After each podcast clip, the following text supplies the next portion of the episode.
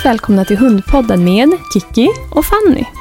Och vi håller på och släpper ett antal avsnitt som är som kortavsnitt där vi pratar om några generella nycklar som man kan använda för att skapa ett harmoniskt hundliv. Mm. Och idag så kommer vi prata om den andra nyckeln som handlar om hundens känsla. Det stämmer bra det. Mm. Förra gången pratade vi om hundens beteende. Eh, men det räcker inte att fokusera på hundens beteende. Vi måste också eh, hantera känslan i hunden. Och det är ju så, alla vi hundägare vet ju att hundar har ett rikt känsloliv. De kan mm. känna glädje och sorg och eh, rädsla och ilska och alla möjliga känslor. Mm. Eh, och det som är lite häftigt är att det kommer väldigt mycket forskning nu som, som bekräftar det här och mm. styrker att det faktiskt är så att hundar har ett väldigt rikt känsloliv. Och det är det som är så fantastiskt med hundar, samtidigt som det också ställer till det lite för oss i vardagen. För att ju mer känslor hunden är uppfylld med, desto mindre hjärna kan man nästan mm. säga. Ja. Vi slår helt enkelt ut den här första nyckeln lite grann. Logiken försvinner. Precis som hos oss. Mm. Blir vi arga, rädda eller för den delen kära mm. um, så blir vi inte lika smarta helt enkelt just då. och samma är det för hundarna. Uh, och vi brukar likna känslan i hunden vid ett trafikljus. Hunden kan vara på grönt ljus, gult ljus eller rött ljus. Mm. Eller egentligen alla lägen däremellan. Och på grönt ljus då är hunden lugn och harmonisk och oftast har vi inget problem med hundens beteende överhuvudtaget. Utan det går att småprata med den och det, det funkar bra i vardagen. Problemen uppstår ju när hunden åker uppåt i trafikljuset. Mm. Och redan på gult ljus så kan det bli så att det är lite svårare att få hunden att lyssna. Och, eh, hunden klarar egentligen bara att göra sånt som den kan väldigt, väldigt väl och bara om vi har väldigt, väldigt goda belöningar.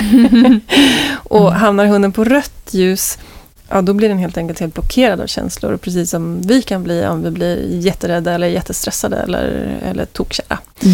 Mm. Um, så när man tränar sin hund så ska man alltid ha det här trafikljuset i bakhuvudet. Och försöka lägga så mycket grundträning som möjligt när hunden är på så grönt ljus som möjligt. Mm. Eh, sen kan man träna på sånt som hunden redan kan när den är på gult ljus. Och rött ljus, det ska man helt enkelt bara undvika. Eh, man kan absolut lägga en plan att i framtiden ska hunden klara den här typen av situationer utan att hamna på rött ljus. Mm. Men gör den inte det idag, då får man undvika det så länge och så ta sig mot det målet. Um, och en bra värdemätare på var hunden befinner sig i trafikljuset, det kan faktiskt vara bra att testa hur stor hundens matlust är just då. För att på grönt ljus då funkar det oftast att ha vanligt torrfoder som belöning. Mm. Ja, eh, om man har en någorlunda matglad hund. Mm. men när man hamnar på gult ljus, ja, men då måste det vara lite godare. Då mm. räcker det inte med torrfoderkulorna, utan då måste man ha något som hunden verkligen, mm. verkligen tycker om. Och på rött ljus, då tar den inte ens den Nej. godaste belöning. Eh, och allting måste självklart anpassas utifrån hur matglad hunden är i grunden. Men det kan vara en bra en liten sån. bra fingervisning. Ja, ja mm. men det är ju toppen. Om man tycker att det är svårt att avgöra. Ja, mm. precis. Men hur är det med en själv?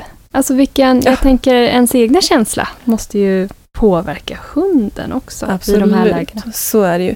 Och vi har ju också eh, det här trafikljuset i oss, höll jag på att säga. Vi kan ju likna mm. vårt känsloliv vid det också. Mm. Och precis som du är inne på så är det ju så att vi smittar ju oerhört lätt av oss på, på hundarna. Så att om hunden blir stressad så är det jätteviktigt att vi försöker behålla lugnet och, och smitta hunden med en lugn känsla så att inte vi blir stressade eller frustrerade och går upp i varv för då kommer vi definitivt skicka upp hunden ännu mm. högre i trafikljuset. Mm. Så, men kan man säga så att, att om man fokuserar på hundens känsla i de situationer där hunden går upp högt på trafikljuset mm. så kan man också påverka hundens beteende. Det stämmer jättebra.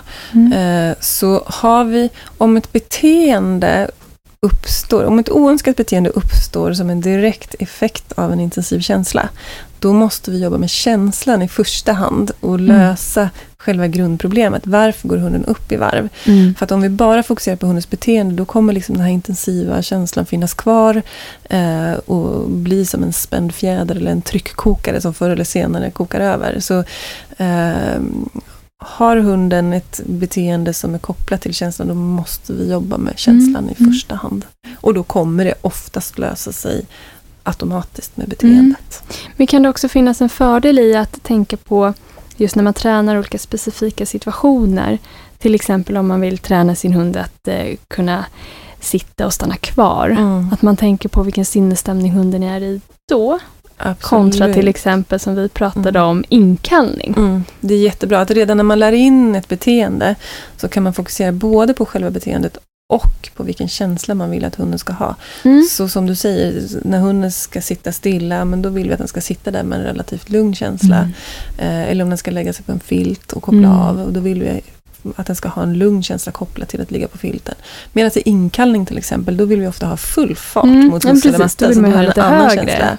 Och där kan man också känsla. koppla lite till belöningarna som vi var inne på förra gången. Att ja, men inkallning kanske man vill belöna med en boll. För då Mm. får vi upp farten på hunden. Medan när vi, ligger, vi ska lära hunden att ligga och koppla av på en filt. Då måste vi ha ganska lågintensiva belöningar som Mm. lite halvtråkigt godis. Mm. Eller sådär, så att den inte ligger med jättehög förväntan på en intensiv belöning. Nej. men precis. Ja, nej men kanon. Och just det här med, med det här att lära hunden att lägga sig på en filt. Det finns ju faktiskt på våra sociala medier, på Just. Facebook, Mm. så har ju du spelat in en liten filmsnutt, eller flera olika filmklipp med lilla Mm. valpen Fanny. Ah. Där du lär henne filtträning. Mm. Så är ni lite sugna på det så gå ut och kika på vår Facebook-sida. Mm. Och vi finns även på Instagram. Mm. Tusen tack för att ni lyssnade på Hundpodden med Kikki Felstenius. och Fanny Modig. Ha en underbar dag!